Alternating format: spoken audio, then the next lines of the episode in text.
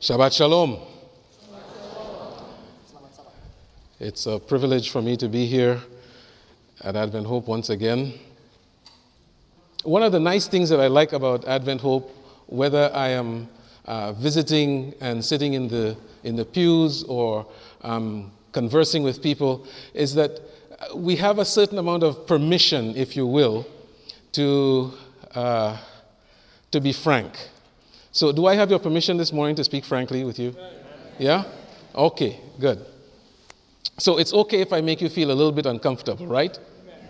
Good, good. I'm glad. Because I have two questions for you. The first question is How many liars do we have in the group? Uh, think carefully about how you're going to answer. I only saw a few hands. I only saw a few hands. Okay. Second question Have you made the serious decision to give your life to Jesus Christ? Charles Dickens says that we, it was the best of times and the worst of times. We're living that today.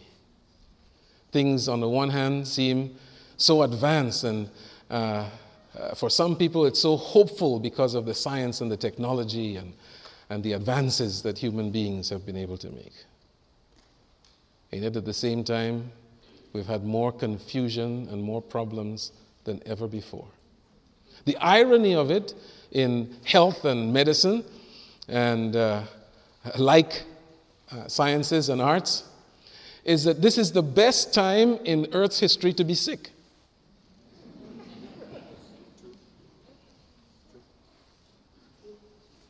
We can do so much. But yet, how we decide where we put our emphasis, what we do in response to the call of God, well, we are bombarded. Our adversary, the devil, is on the prowl. And we're his food. He looks at you and me and he's thinking lunch. By God's grace, we will not let him do that. So this morning, I pray that the Holy Spirit will uh, be with us. As a matter of fact, let us pray.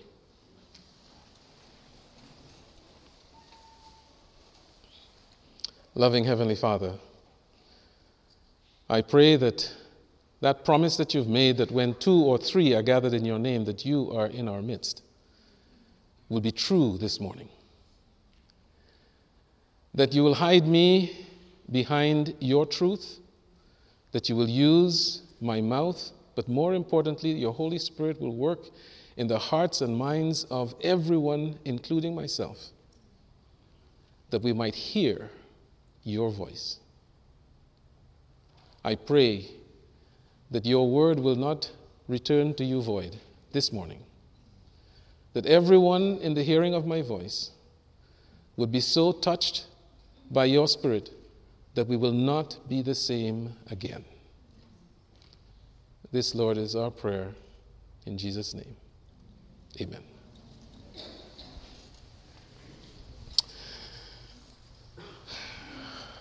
What a time to live in. There's a poet from the early 1900s, Ella Wheeler.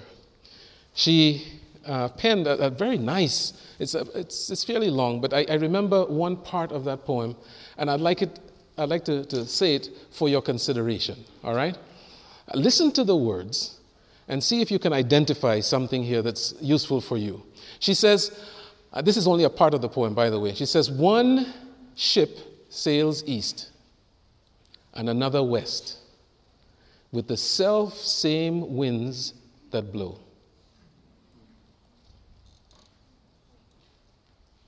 It's not the gale but the set of the sail that tells which way you'll go. I have found that poem to be instructive to me because in my, in my journey, uh, my journey, my walk with God, my uh, time as a young man that was called by God and ignored all the calls, as most of us probably have been called and have ignored. But there comes a time when we hear by God's grace. Something happens. The situation in life is such that, that we're, we're now able to listen and we're now able to hear. And not only are we called, we are called out.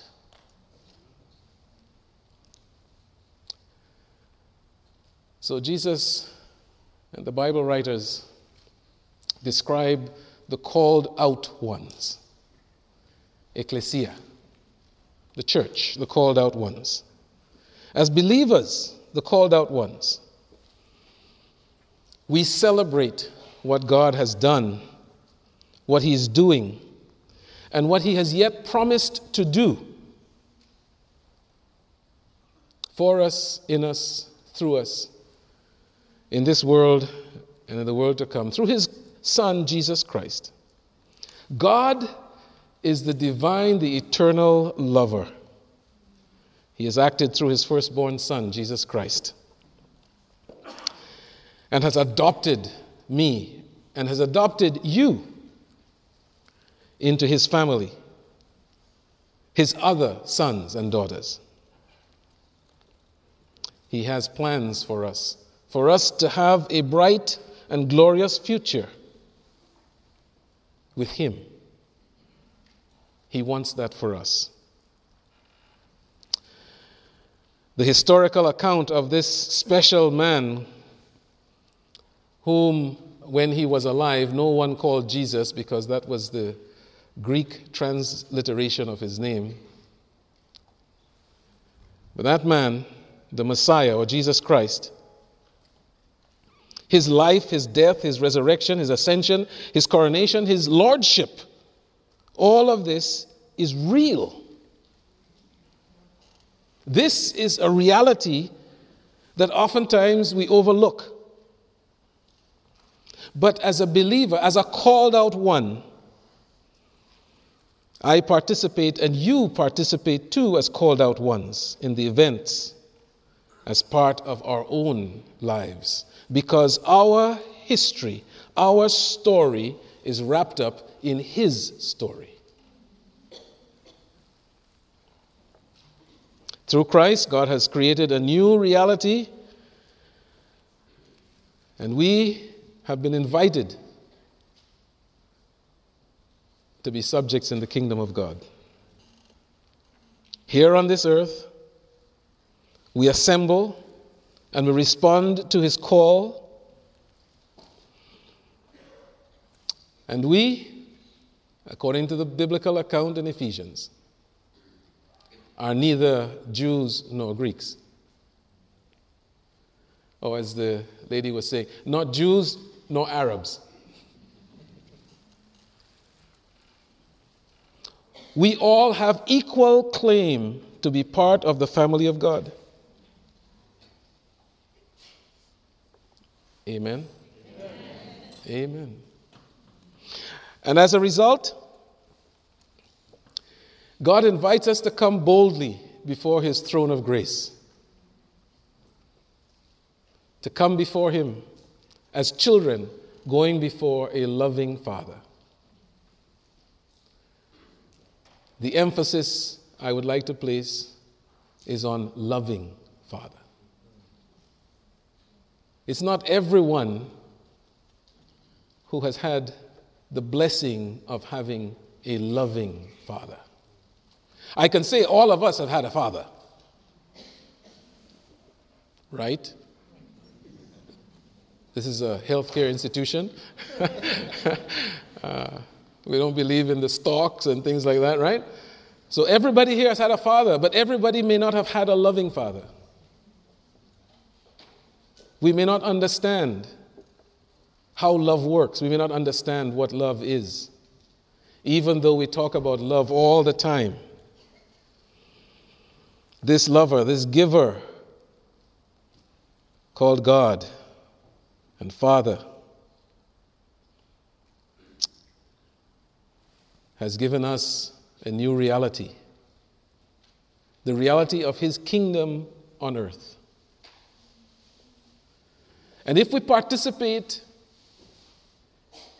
the way He calls us out to participate, heaven begins here. Because to know Him and to know His Son is life eternal. It's not about knowing about Him alone, but knowing Him and knowing His love and participating in that love, not just as a receiver, but as also a reflector of that love. In this reality, I have four questions that I'd like to be able to deal with this morning. How should we behave towards one another? The Bible answers that question. What does it mean to be part of the called out ones, the ecclesia? The Bible answers that too. What is or are the distinguishing mark or marks of those who are called out? I don't think you'll be surprised that the Bible has an answer to that as well. And in this world of confusion and this extended battle between good and evil, can we be sure that we are on the right side, the side that wins in the end? You'd be surprised. You may be surprised. I shouldn't say you will be. You may be surprised at how God answers that question. Before we get any further, I'd like to make a disclaimer. For those of you who may not be aware, because I'm told that we have visitors in our midst, you may not be aware that God is love. You may not be aware that the language of heaven is love. You may not be aware that the currency of heavenly transactions is love. And along with love are its manifestations. Words like grace and mercy and compassion. These are all wrapped up in the love of God. Justice and truth and righteousness. Part of this, this grand scheme of love. But it also involves humility and courage to stand for the right, though the heavens fall. God is love. I would like you to turn in your Bibles, please, to Philippians chapter 2 and verse 3. I had intended to ask people to read, but it probably wouldn't be uh, in the best interest of time to do this.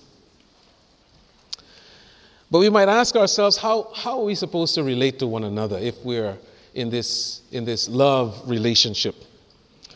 Well, in Philippians 2, verse 3, we read, Let nothing be done through selfish ambition or conceit, but in lowliness of mind, let each esteem others better than himself.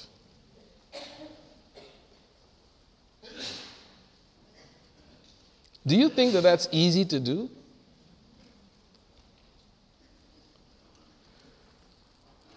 To esteem one another as better than ourselves? We're not born that way because we're born in sin and shaped in iniquity. This is not a natural, normal stance to take.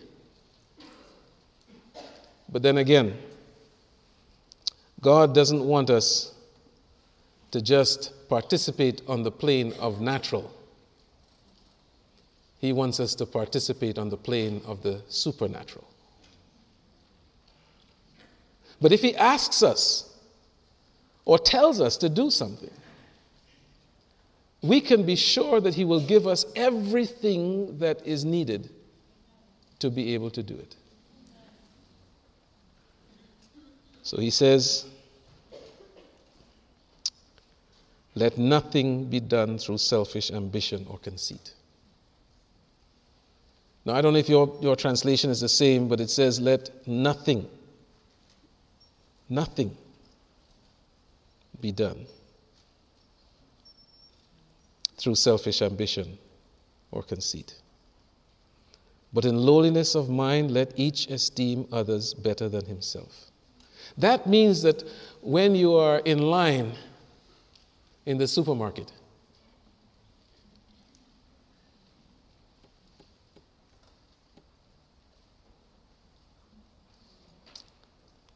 And somebody has the audacity to show themselves to be in a hurry.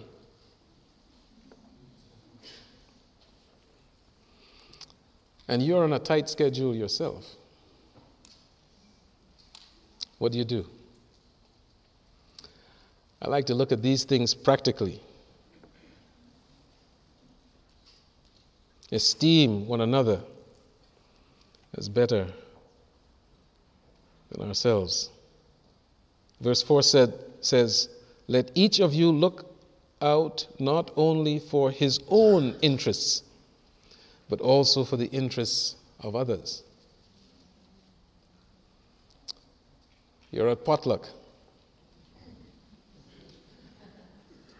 And you, since morning, have been thinking about apple pie. And as you get in the line, you see there is a 16 inch apple pie up there. But you are number 30 in the line.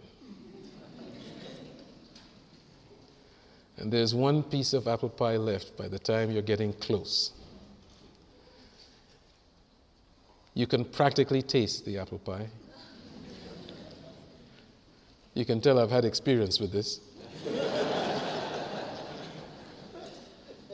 you can practically taste the apple pie, and you look over, and it's obvious to you that the three people that are ahead of you also have their eyes on the apple pie. But they're taking quite long with what they're doing here so it's obvious that you should be able to step around. Does that make sense? Will you take the pie? Don't answer that.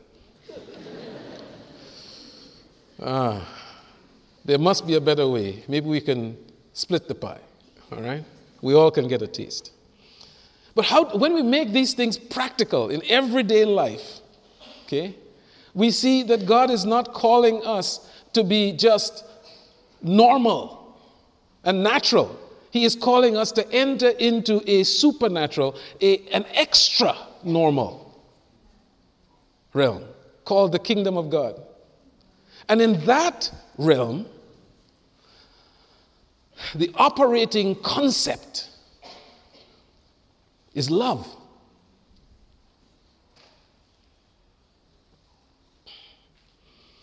And how do we love? Turn to Ephesians 4, verse 32. Now, there's, there's a lot of stuff that we can talk about. Ephesians 4:32. Let's see here. And be kind to one another, tender hearted, forgiving one another, even as God in Christ forgave you.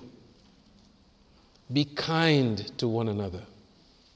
Not just be kind to your friends, be kind to one another.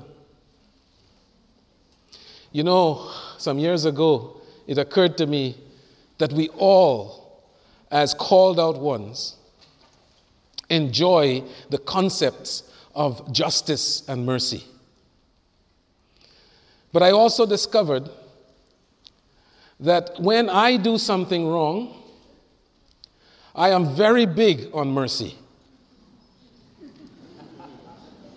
And when somebody does something against me, I am very big on justice. Now, that may not be your experience, but that's the natural man. We want mercy for ourselves and justice for everybody else. But God is calling us here in 432 to be kind to one another tender hearted, compassionate, forgiving one another. Now, this thing about forgiveness, this is a big deal with God. We might take it lightly, but it's a big deal with God. Matthew 18 23 to 35. We're not going to read the whole thing, but you know the story about this king who has two guys. Well, he has one guy who, who, uh, who owes him more than he could pay. Somebody at uh, one of the uh, theological seminaries did a calculation. It's like $7.2 billion is what it would be in, in today's uh, uh currency. $7.2 billion. and I don't believe, I mean, how, how Jesus is, is telling this story, and, and the guy in the story says, I will repay it. Now, I don't know how he's going to do that. But commentators on this text say it's a sum that he cannot repay in a million years. And the king, represented by, or who represents God, says, forgiven. You don't have to repeat. Forgiven. I know if I were that guy, I would leave rejoicing, as I am sure he did. But he gets out in the street and he meets somebody who owes him four months' worth of salary. That's what it calculates out to four months of salary, which is a big deal. But it's so small compared to $7 billion.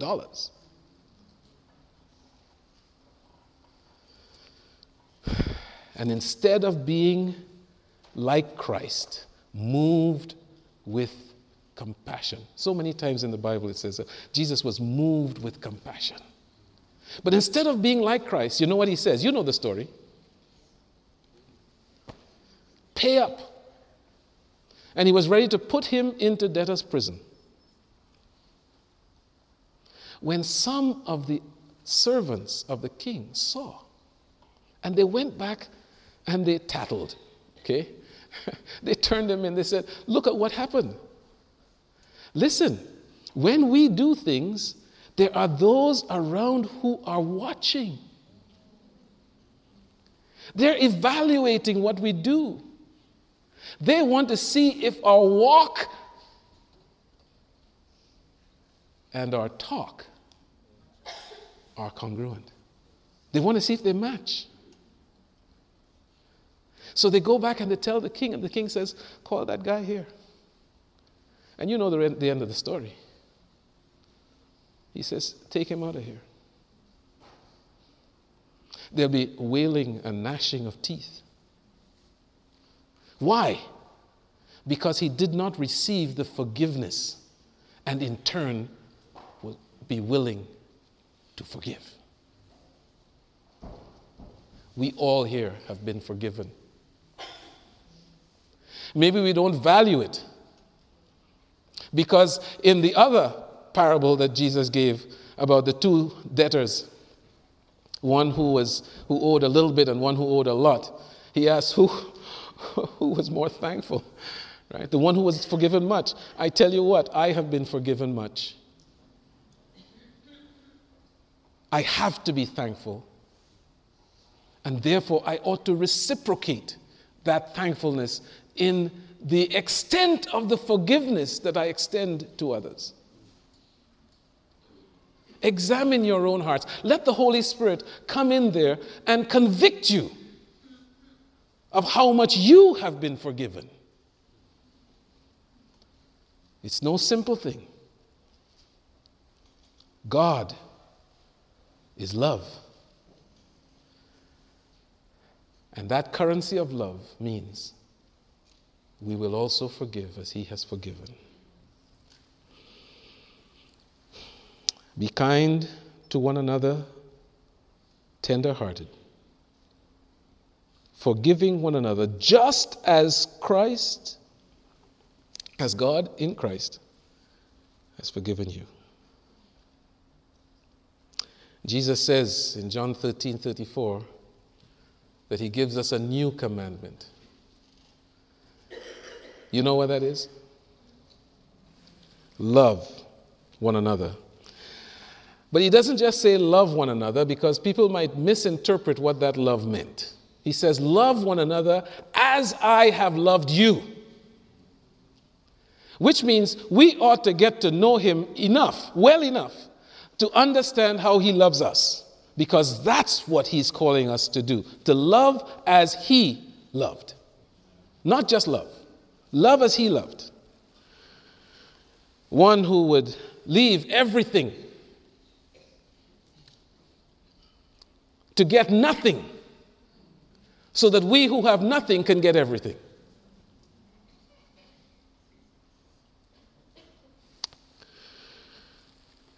But he goes on to say, By this, everyone will know that you are my disciples, that you have been called out by the love that you have one for another. Now, unfortunately, I think we have taken some of the texts in the Bible and placed them just in certain circumstances. How many weddings have I attended where they read 1 Corinthians 13? It's become the marriage text.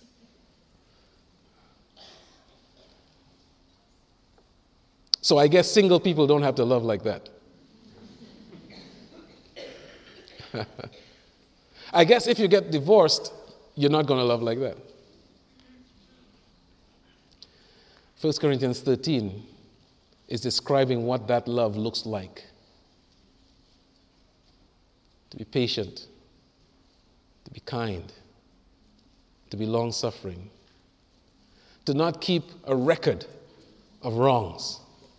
They say sometimes in a marriage,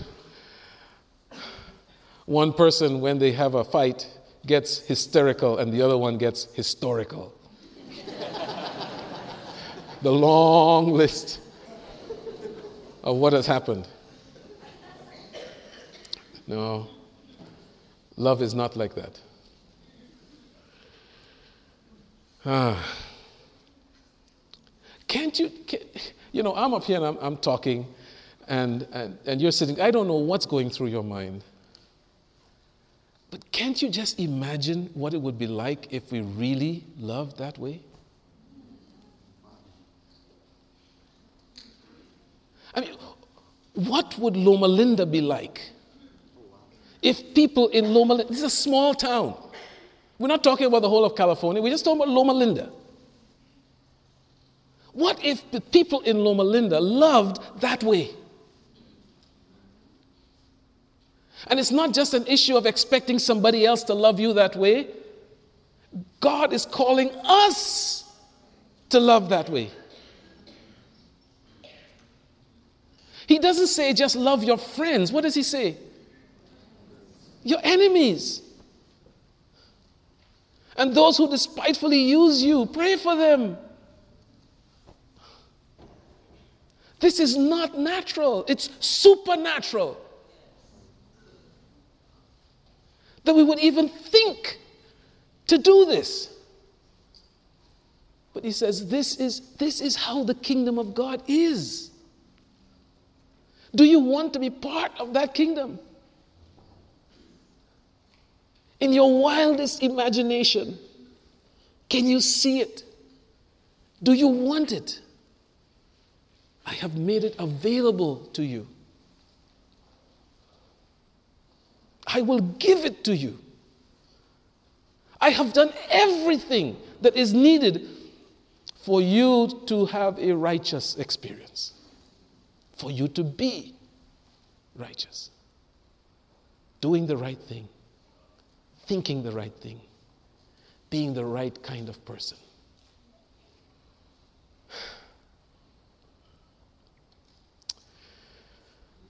Ah, Lord, help us. When, when will we enter into His glory? When will we enter into this kind of experience? Truly. Not just talk about it, but live it.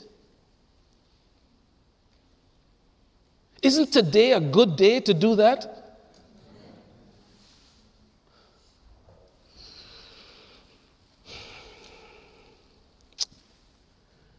In the King James Version, they use the word behold.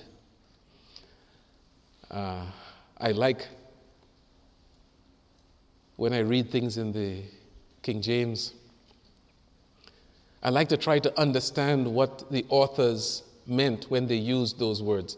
So I have no problem going back and looking at the Greek and the Hebrew and the whatever and try to try to understand. I, am not a scholar in those things, I, but you know we have the internet. we can put it to good use. I have the Strong's Concordance, I have the Young's Concordance. I can look up these things and try to understand. Behold, behold. Behold, what manner of love. Behold. You know what it means? It means look, see, observe, heads up, look out, check this out in the modern vernacular. Check it out. It also means gaze upon this. It means to deeply ponder. Behold. Behold, God offers us today a new reality, a different experience, one that is based on love, pure love. And we may sometimes spend a whole Sabbath day going through the paces. And by the time the evening comes, we've forgotten what was said, the good thoughts that we may have had, and it's back to business as usual.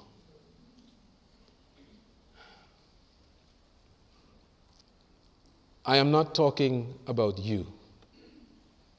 I'm talking about me and about us. This is the common experience of human beings. Praise God. He knows that we're dust. He knows that the spirit might be willing, but the flesh is weak. He understands that. And because of His mercy and His grace and His great love, He offers us another chance, and another, and another. Oh, what a God we serve.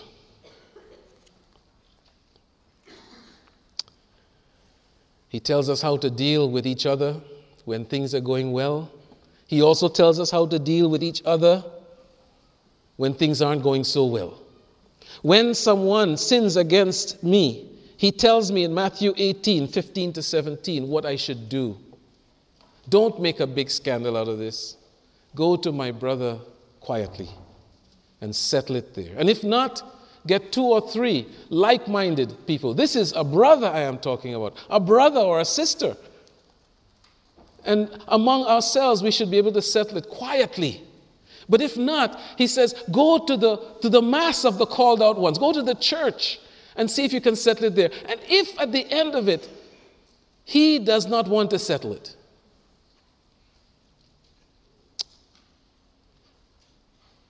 then he does not want to participate in this love thing. You will have to shun him. Now that's serious. But we don't practice that here. As a matter of fact, we may use the text that say, Judge not that you be not judged. And we'll say, Well, but if we want to settle accounts and really love, first, if we're offended, we will forgive.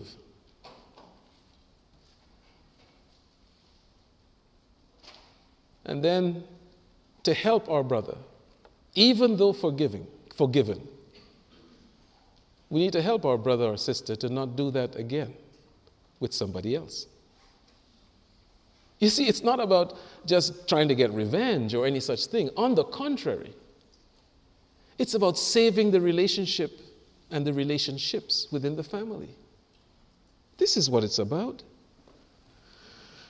The whole of Matthew 18, if I can summarize, it shows the greatness of service. In Matthew 18, we find out that we are saved to serve. In Matthew 18, Jesus talks about the children. He says, Don't pervert the children. Serious stuff. And when we think of what's going on in society, don't pervert the children. He says sin is a serious business. It's more serious than a heart attack. Heart attacks, we have clotbusters and ICU. Sin has only one remedy the blood of Jesus Christ. Very costly. God is in the rescue business is what we find in Matthew 18. That we should deal with offenses privately and not make a big deal unless it becomes a big deal. We should be careful. It also goes on to talk about the sacredness of marriage and not getting involved in between the relationship of people who are married to each other problems in marriage and infidelity are rampant in today's society. He also talks about what should be our relationship with those who are not of the fold, who are not called out. They are children, all right, but they just don't know it yet. How should we treat them? Turn in your Bibles, please, to 1 Corinthians 6. verses 7 to 11.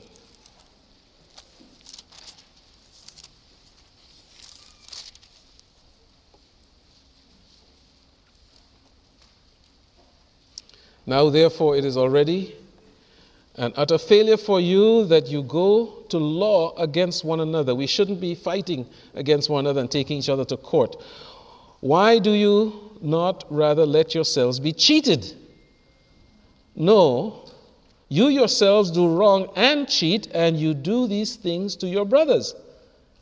Do you not know that the unrighteous will not inherit the kingdom of God? Do not be deceived. Neither fornicators, nor idolaters, nor adulterers, nor homosexuals, nor sodomites, nor thieves, nor covetous, nor drunkards, not revilers, not extortioners will inherit the kingdom of God.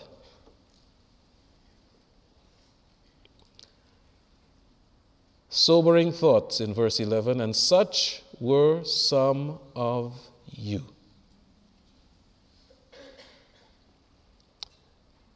We remember, we should remember from where we came.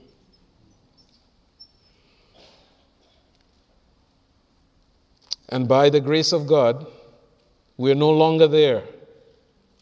Verse 9, no, verse 11.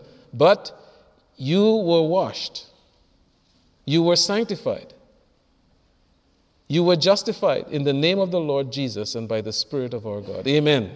Amen.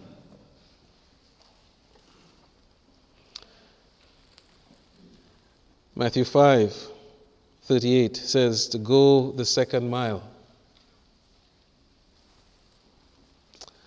Matthew 5 43 says, Love your enemies.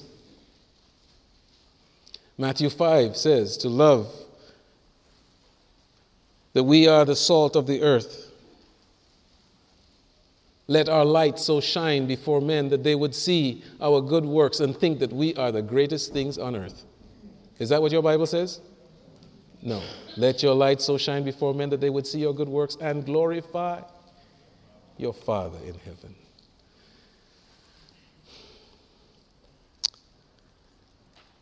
Second Corinthians 2:15 says we are the fragrance of God to those that are dying and those who are being saved. The fragrance of God. We're told that we should let our speech be always with grace, sprinkled with salt, so that we may know how we ought to answer every person. And then we come to the hard stuff. We're going to end looking at 1 John. We'll go to 1 John 4, verse 20.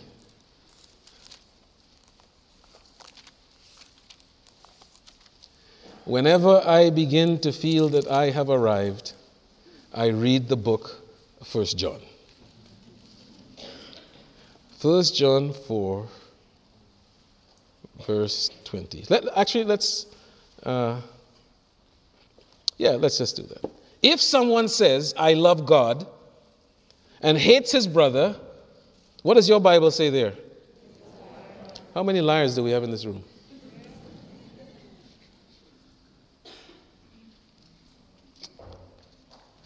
For he who does not love his brother, whom he has seen, how can he love God whom he has not seen? Verse 21 And this commandment we have from him that he who loves God, what does your Bible say? Must love his brother also.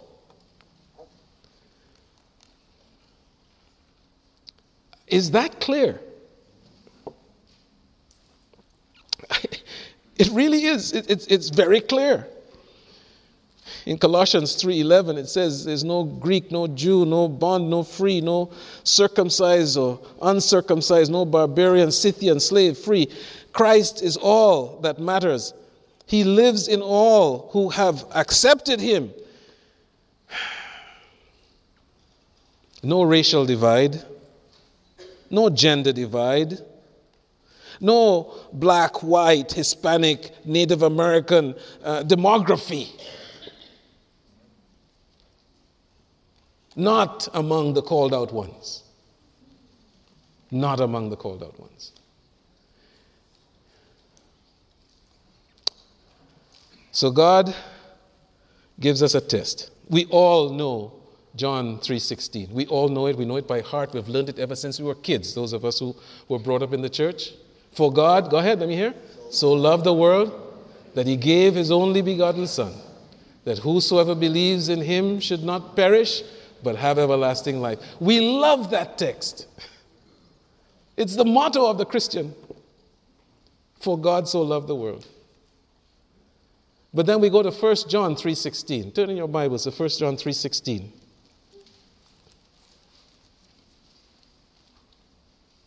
And we find out here this is how we know what love is. That Jesus Christ laid down his life for us. But the Bible does not stop mid text there. It goes on to say, and so we also ought to lay down our lives for the brethren. Whoever has this world's goods and sees his brother in need and shuts up his heart from him, how does the love of God abide in him?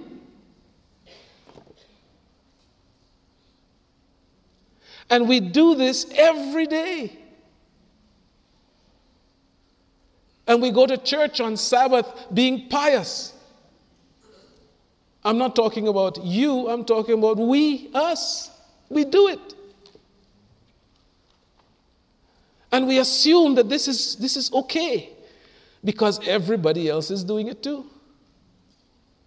But God does not call us to be just normal and natural, He calls us to be abnormal and to enter the realm of the supernatural. Oh, yes. If we go back up a little bit to 1 John 3, verse 14. Actually, let's start with 13. Do not marvel, my brethren, if the world hates you. And verse 14. We know that we have passed from death to life. What is that, what is that thing that, that tells us that we have passed from death to life? Because we love the brethren. He who does not love his brother abides in death.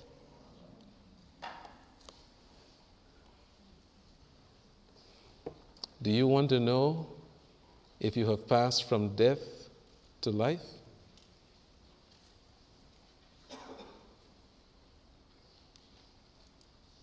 This is how we know. Look around you. Do you love the way Jesus loves?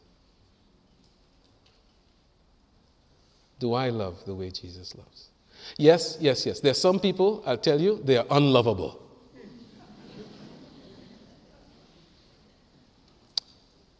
And God says, love them anyway. There are some people who get on your last nerve. And God says, love them anyway. There are some people who do not respond to love the more you try to be friendly with them and you, the more you try to, to be gracious to them, the harder they get. You know what the Bible says? Love them anyway. The kingdom of God is like this. We're not only called to be Christians, we're called out from the world to be special people. That when others see the way we love, the way Jesus loved, ah, they will know that we are his disciples. Health ministry, personal ministries, family ministries children's ministries, all based on one thing love. Every church activity should be based on one thing love. The reason why these young men and women were scurrying around this morning to make sure everything was right and in order based on one thing love. The reason why, when you're told you can't have it in this building, you have to move to this other building, and then they tell you, no, not that building, another building, and you do it anyway, you know what it's based on? Love. And don't get upset with people when they don't treat you the way you think you deserve. You deserve death.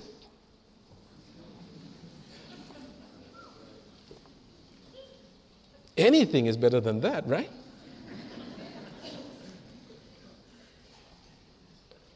I tell you.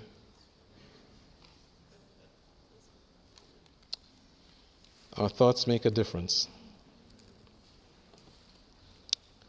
One ship sails east and the other west with the self same winds that blow. It's not the gales but the set of the sails that tells which way you'll go. I pray that the Holy Spirit will move you to a deeper knowledge of God and His Son Jesus Christ, whom to know is life eternal. God bless you. This media was brought to you by Audioverse, a website dedicated to spreading God's Word through free sermon audio and much more. If you would like to know more about Audioverse, or if you would like to listen to more sermons, please visit www.audioverse.org.